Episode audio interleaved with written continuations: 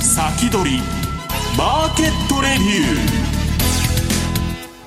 ー。こんにちは石原潤です。リスナーの皆さんこんにちは。津田まりなです。この時間は楽天証券プレゼンツ先取りマーケットレビューをお送りしていきます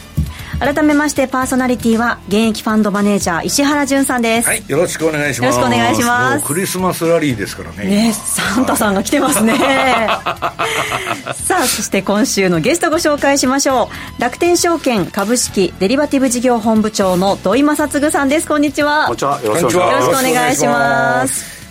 さて今日27日水曜日の東京株式市場で日経平均株価は4日続伸し375円39銭高の3万3681円24銭と7月3日以来の高値で終えました。土井さん足元どうご覧になってますか？いや蓋開けてみると11、12はやっぱり強いなっていうのを実感しますね。今年はだからあのアノマリーがもろに当たったというかまあ、ちょっと異常な強さで、まあ、10月は悪かったんですけど、はい、あのこれもえーと、日本株を見ると11、12が強くてで米株は10、11、12が強いんですけど、まあ、そういう意味では10は良くなかったけど米株の11、12の上がり方すごかったので、まあ、やっぱり今年も良かった。まれに見る緩和状態って、まあ、利下げの織り込み度合いがすごくて。ちょっと走っちゃってますね、走りすぎでちょっと1月半度が出るかもわからないんだけど、はい、まあ、今日はまあサンタクロースラリーについてもちょっと説明したいと思うんですけどね、はいまああの、はい、年明けの2日間まだ残ってるんで、えタクロースラリーね。はい、さてこの番組 YouTube ライブでも同時配信しています。動画配信についてはラジオ日経番組サイトからご覧いただけます。また番組ホームページからは随時質問などを受け付けています。番組宛てメール送信フォームからお寄せください。それでは番組を進めてまいりましょう。この番組は楽天証券の提供でお送りします。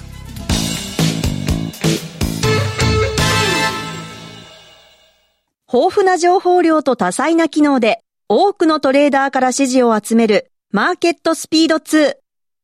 いよいよ待望の米国株取引に対応いたしました。米国株取引対応に合わせ、日本の夜間に動く米国市場をウォッチするための新機能、ヒートマップ機能も搭載。ヒートマップとは、株価の上昇、下落を色の違いや濃淡で視覚的に捉えることができる機能です。充実した機能で利用料金は0円。楽天証券のパソコン用トレーディングツール、マーケットスピード2をぜひご利用ください。詳しくは楽天証券マーケットスピード2で検索。楽天証券の各取扱商品等に投資いただく際は、所定の手数料や諸経費等をご負担いただく場合があります。また、各取扱商品等は価格の変動等によって損失が生じる恐れがあります。投資にかかる手数料等及びリスクについては、楽天証券ウェブサイトの投資にかかる手数料等及びリスクページや、契約締結前交付書面等をよくお読みになり、内容について十分にご理解ください。金融商品取引業者、関東財務局長、金賞第195号、楽天証券株式会社。ウィークリーマーケットレビュー。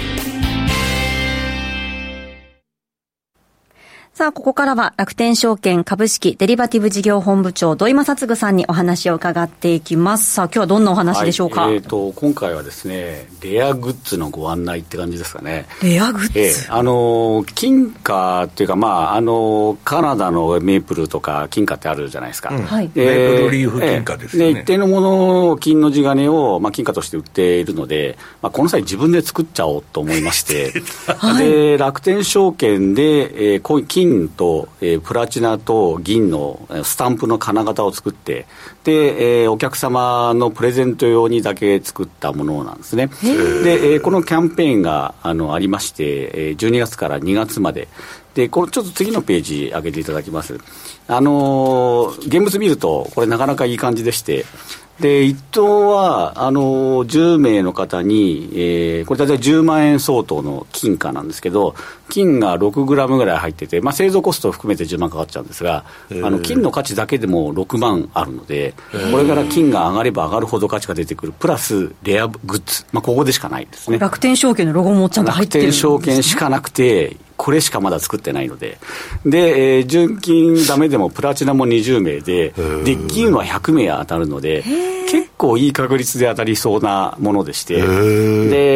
私もこれ欲しいなと思ったんですけど、社員ダメだそうなんですよ。社員と家族とはダメっていうルールがあって、えー、大変残念なんですね、土井さん、あの、変な話ですけど、換金はどこでできるんですか？これは換金するときは、あの、地金分になっちゃうんですよ。あ、その、純粋に金の感じになる。はいはいはい、そうすると6グラムは確実に取れるんですけど、うん、それよりはグッズとして持ってた方が価値上がってくるんじゃないかなとは思いますけどね。なるほど。はいまあ、ぜひこれ応募していただいて、あの、この企画2回目やるかどうかわかんないんですけど、あの、12月から2月までに、スポットでも積み立てでも、えー、なる あの入るので、ちょっとコメントでプレミアムつかないっていう悲しいコメントもありますけど、まあ、あのそれを期待して、ぜひ取っていただければと思います、はい、詳しくは楽天証券ホームページチェックしてください、はい、このキャンペーン、エントリーが必要です。でえーと、もう一個キャンペーンやってまして、あの米国株で、例えば A っていう株を買って、その日に売ったら、そのお金を A 株っていうのは買えないんですけど、他の株なら買えるっていうのは、まあ、法律上そうなんですね。でそれがわれわれのシステム上、今までできなかったんですが、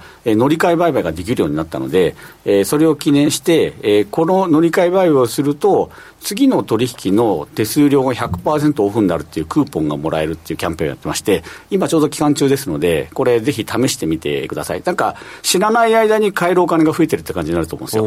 アップル売って売ったお金で次のアマゾン買っちゃおうとかですね、そういうのはできますんで、えー、ぜひ使っていただければと思います。で、3番目のご案内が、あのー、まあ、久々のコロナ明けということで、えーと、地方のセミナーを、ま、再開します、うん、で最初が2月の名古屋からですね、2月3日にやります。でえーと、12月20日から1月25日まで、えー、申し込み受け付けてますので、あの名古屋近くの方はぜひここに参加いただいて、で、えっ、ー、と、遠くの方はですね、これオンデマンドでちゃんと流すので、えー、その場で、まあ、リアルでは見れて、後でまたオンデマンド見れるんですけど、あ両方やるってことですね。はい、あのまあ、そこで話しながら、ネットでも流すっていうやり方でやります、ね、これ、土井さん、来年は全国セミナー対面のあのー、やるってことですか、えーと、5か所ぐらいですね、今のところ予定しているのは、あの大阪とか福岡とか、あのこういったところを回って、えー、やる予定ですので、まずは、えー、名古屋から、次は札幌だったかな、4月あれもう3、4年あの止まっててね、お客さんの声っていうのが、どうも聞こえにくかったっていうのはあるんですけど、実際に会うと、いろいろ分かりますよね、はい。まあ、あのいろいろ聞いていただくこともできますし、特にツールの使い方を詳しく知りたいという方も多くて、われわれ社員あのいっぱい連れてきますので、あのデモ機で一緒に聞いていただければと思います。はい。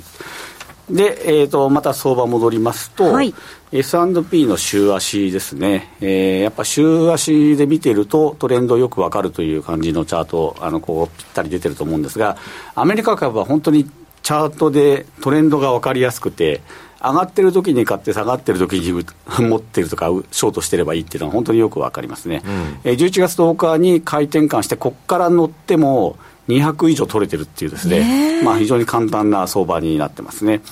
で、えー、ナスダック100が次のページなんですが、これも同じ日にですね、同じ週に回転換、どーンと上がってから高い転換してまして、これも同じように回転換になってから、なってから乗っても十分儲かるというような、はい、えー、相場になってます。うん、で、難しいのが日経平均なんですが、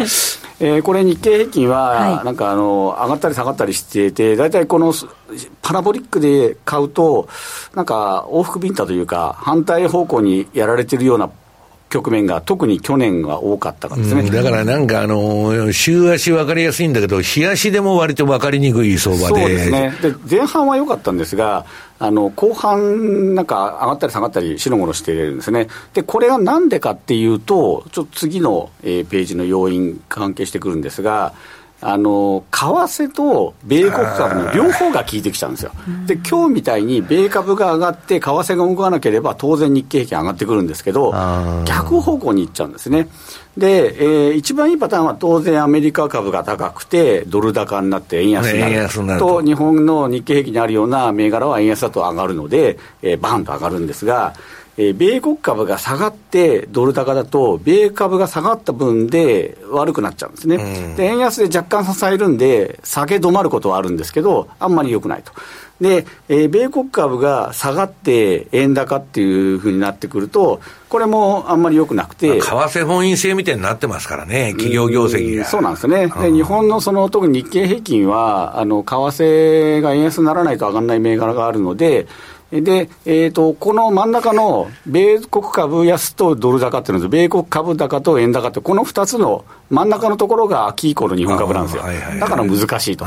で、えーと、一番悪いパターンははっきりしてて、米国株が安くて円高になったらもうボロボロなんですけど、まあ、そうはなってないと。だからまあ、なんか、はい、でも土井さん、日経平均の週足のチャート見ると、はい、バフェット様々で、あの春先の4月終わ後に爆上げして、そ,、ね、それでエネルギー使い果たしちゃったみたいな。まあ、あれで見直し会は入って、水準は上がってるんですけど、まあ、その後ついていけないっていうのは、やっぱり為替の影響を受けちゃってるなというところ、ね、PBR1 倍割れなくせ運動っていうのはまだ続いてるんですか？はい、あれも続いてますし、あの買い単価下げましょうっていうのも、もう一回来るんじゃないかとは言われてます、ね、分割の流れね、あと来年から NISA だから。ただ、あの50万を仮に30万、20万にしたところで、やっぱりアメリカ株みたいに2、3万で買えないっていうのは、あの根本的にあって、ね、向こうはね。で、我々も多義未満株、去年、まあ今年の初めですね、始めてから、やはりレーザーテックとか、キーエンスとか、こういった銘柄は、あの多義未満で皆さん取引されてますね。あなるほどで、単元未満というよりは、やはり日本人が結構好きなグロース市場は実はボロボロでして、えーと一応、回転感って出てるんですけど、どうよっていうサインなんですよね。どうよ ここで買ったらやられてんじゃないのっていうところでして、はいえー、なんかいろいろスタートアップのね、なんか援助とかなんか国がやってるけど、それ全然聞いてないって話あの日本のグロースにあるような銘柄って、すごく小粒なんですよ。で、アメリカのナスダックの新規銘柄って、本当ちょっとした赤字銘柄でもう時価総額3000億、4000億ってざらにあるんですけど、日本のスタートアップって時価総額額20億、30億っていうふうになっちゃうので、ちょっと違うと、それから本当にあの財務体質弱いとこ多くて、まあ、そういう意味では、あれね、買いにくいですね結局ね、株式会社とあの違って、スタートアップってみんな LLC とか LLP で行くじゃないですか、はい、日本って名前だけそうなってんだけど、税制は株式会社と全く同じなんですよ。そうですね。で、向こうはね、スタートアップ、マイクロソフトであれ、アマゾンであれ、LLC で始めて、いくら儲かっても10年間無税だから。全然話が違うわけですよ、だからそもそも。した方がベンチャーキャピタリストで入って、あのこのぐらいいいよっつって、100社ぐらいばーっとお金ばらまいたりとか、そういうのはやっぱりあの風土として違うかなとありますね。まあ、その点ではやっぱり日本のグロースは苦戦してますね。で、えーとまあ、こういったところを考えて、今日年末なので、じゃあ、振り返ってもうちょっと長い相場考えたら、何に投資しようかっていうような話をできればと思うんですが、うん、えー、次がですね、いきなり一般会計の歳出っていう、なんだろう難しい話じゃないですか、どうぞ。まあ、あの国のあの財政見たときに、これ、実際には補正予算あるので、もうちょっと膨らんだんですけど、114兆円ありますと。で、歳入って、これ、国のあの会計って、えー、複式じゃなくて単式でして、ちょっとおかしい、まあ、会計分かってる方にはおかしいんですけど、その世界で異常な会計なんじゃないですか。あのお金をえー、国債で借りると歳入って言って、なんかあの考えて、私のものみたいな感じなんですね。で、お金を返したり、利息で払うと、まあ、それは費用って払って、まあ、本当はあの収益とは関係ないんで、切り離さなきゃいけないんですけど、日本は離れてないと、まあ、その一応、単式で考えてる中で見ると、うん、えー、このパッと見たときには、35.6兆円新たに借金して、で返してる方は16.8兆円って、この左側の債,、あの債務償還費っていうのが返しているもの。で、利払いはあの利息なので、債務は減らないんですよね。うん、でそう考えると、35.6兆円借りて、16.8兆円返してるから、毎年この、まあ、20兆円弱増えてる、うん、借金がね。借金どんどん増えてるんですね。うん、で、えー、これはこの国の構図で、毎年毎年110兆円の予算に対して20兆円ぐらい、まあ、この年は借金が増えたと。で、次のページ見ていただくと、もうちょっとショッキングな状況がわかるんですけど、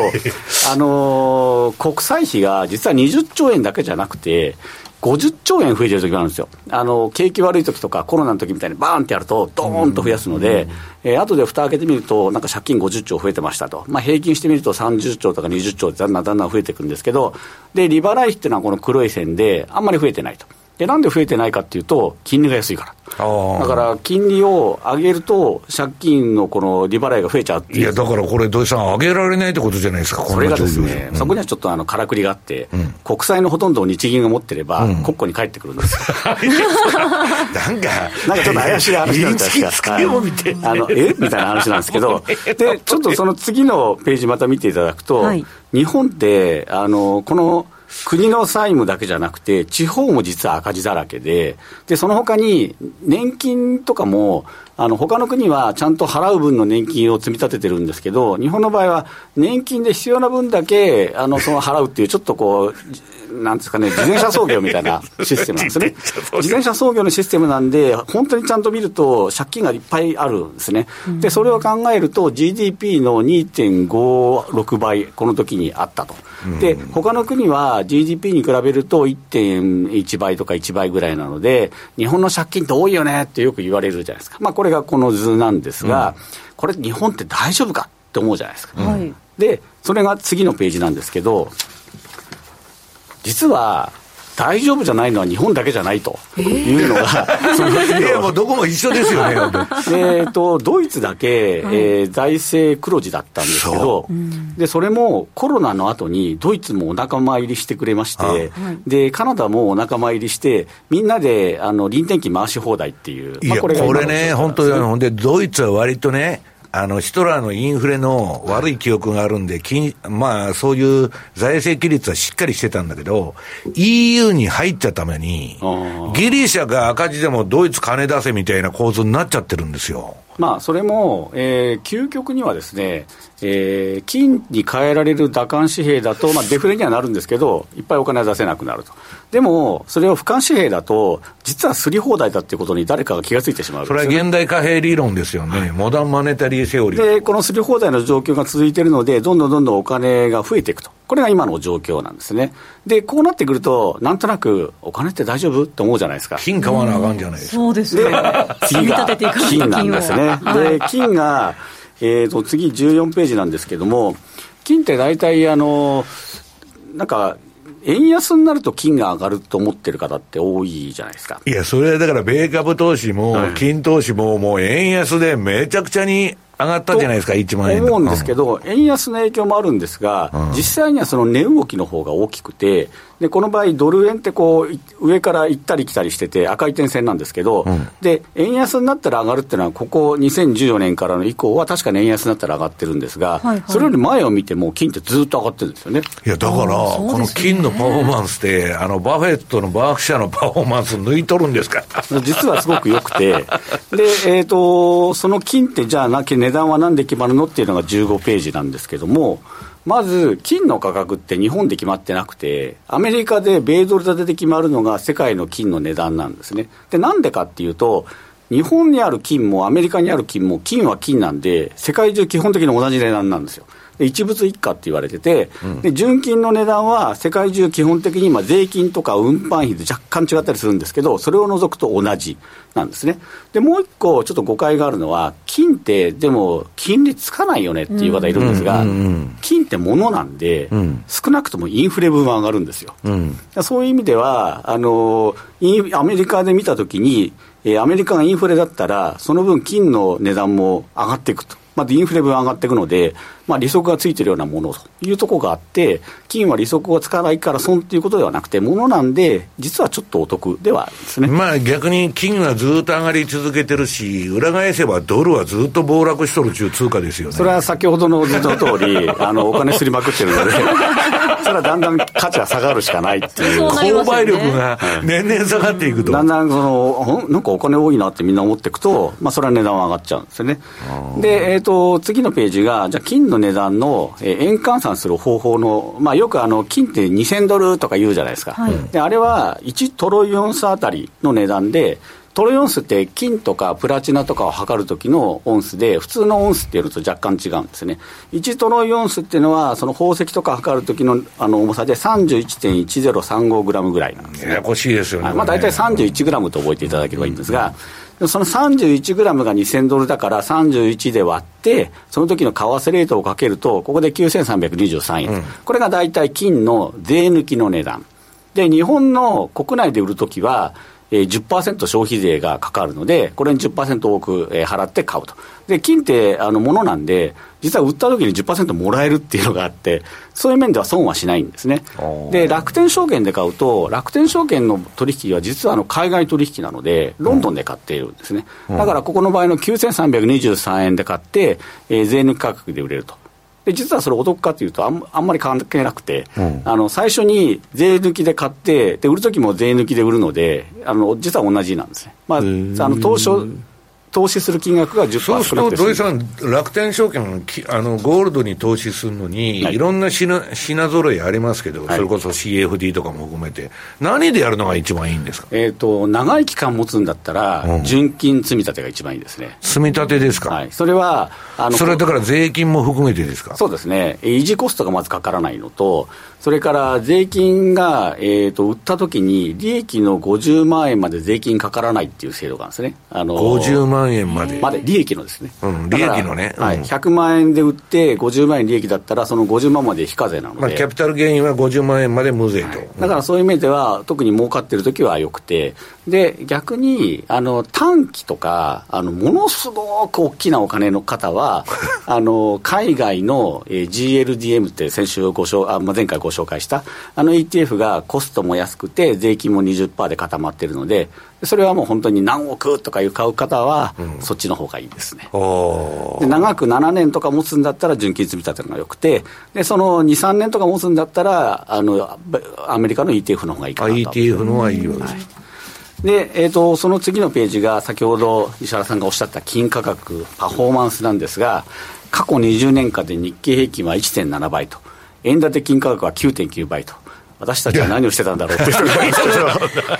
確かに。いやだから世間のね偏見であのこの資産運用の話をね私のところにも質問がよく来るんですよ、はい、私に聞かないでくださいと。篠田さんに聞いてくれと。いつでも言ってるんだけどあの篠さん、あんまり金の話あそうし、しないけどね。ちょっと話します、ね、あの、なんだっけ、商品相場は怖いというイメージがすごいあるらしいんですよ。あの原油とか、レバレッジかけたりするとそうなんですけど、うん、金の,、まああのまあ、先物に使ったとしても、ちゃんとその分、現金用意してるんだったら、あの金買うのと一緒なので、まあ、そういう意味では、ただ、先物の場合、税金別になっちゃうので、先ほど言ったように、やっぱ株と同じ ETF か、あの積み立ての方が、あのなんか積み立ての方が安心ですよね、普通の投資の方にはいいですね。で、えっと、このチャートにあるように、えー、金が2010年まで上がったのは、えー、コモディティバブルですね、えー、銅とか全部上がったんですね。これもう中国の躍進ですごかったですね。中国がものすごく使ったので、金がガーッと上がって、で、これ青い線がドル建ての金なんですけど、そのドル建ての金価格は2011年から実は下がってるんです。でも、あの、円安になって、金、円建ての金額が上がった、先ほどの総裁するってところで、円建てのこの黄色いところはほとんど、あの、横ばいだったんですね。で、その後、えー、2019年ぐらいからアメリカと中国、ロシアが対立して、だんだん金がガーッと、このドル建て金価格も上がってきたところで、うん、で2021年になってから、もう円が勝手に安くなってくれたんで、またガーッと上がってると。勝手に安くなってくれた。というのが、まあ、この状況、ね、いや人工的に安くなったんじゃないですか、あのアメリカが容認してくれたって感じですね。はい、で次があの金が今が高値かどうかって話なんですけども、まず、あの冒頭にお話しした日本だけじゃなくて、先進国の中央銀行がお金をすりまくるって政策は、これ、やめられないんですねいや、これで、でも土井さん、やめられないって言ったって、いつまで、いけるとこまで行くっていう体制でしょ、これ。いけるとこまで行くんですけど、あの基本的に赤字が増えて、あのそれぞれのあの国債の残高が増えていくだけっていう感じですね。だけど、それは、ものには限度があるんじゃないんですか？でもインフレになれば大丈夫なんです。インフレになったら、金の価値はなくなるじゃないですか。まあ、だから金買っとくといいとか。それしかないと。あと不動産とか株とかなんですね。ああ、実物資産をやっぱポートフォリオに入れないとだめだと。まあ、緩やかなインフレに備えた投資のがいいと思いますね。で、2番目の要因のアメリカと中国っていうのはもう相当仲悪いし、で、ロシアの関係もあるので、中国今、ものすごく外貨準備金買ってます。あの、だんだんアメリカのドルに持ってくると危ないんで。中央銀行の今、一手買いじゃないですか、ゴールドは。あの、怖くて多分米ドル持ってられなくなってると思うんですよ。で、3番目がインド人が金が大好きってやつで、これも伝統的に金が好きな中国人とインド人のうち、インドが経済発展ものすごいので、またどんどん売れると。で、最後が日本の独自の要因で、日本はやっぱ長期的にさらに円安になる可能性が残っているので、まあ、少子高齢化ですよね。で政策的に金インフレになっても金利を上げないっていう政策を取ってくる可能性が高いと、そうなってくると、円はやっぱり安い。インフレになっても金利上げなかったら、土井さん、どうなるんですか、えーと、物価が上がって、うん、国のフレーションですよね。国の借金が減るんです。あまあまあ、それは金融抑圧で目減りしていくけど、国民は損すると。あと年金も、えー、インフレほど上げないっていう仕組みになってるので、うん、あのやっぱりインフレになってくれないと、要は安く円が安くなってくれない政策じゃないと、国はちょっと困るっていうことになってますね。で、これを抑えてですね、えー、どうすればいいかというと、楽天証券ではなんと、クレジットカードで金が買えるっていうですね、はい、おまけ付きなんですね。で、えっ、ー、と、普通の枠、投資の枠と違って、金、プラチナ、銀、それぞれ10万買えるので、なんと30万まで買えるというですね、えー、非常に面白い投資ができます。で、0.5%あのポイントもらえますので、ぜひこれを使って、えー、今のキャンペーンの金貨、銀貨を当てていただければと思います。はい、それではここで一旦お知らせです。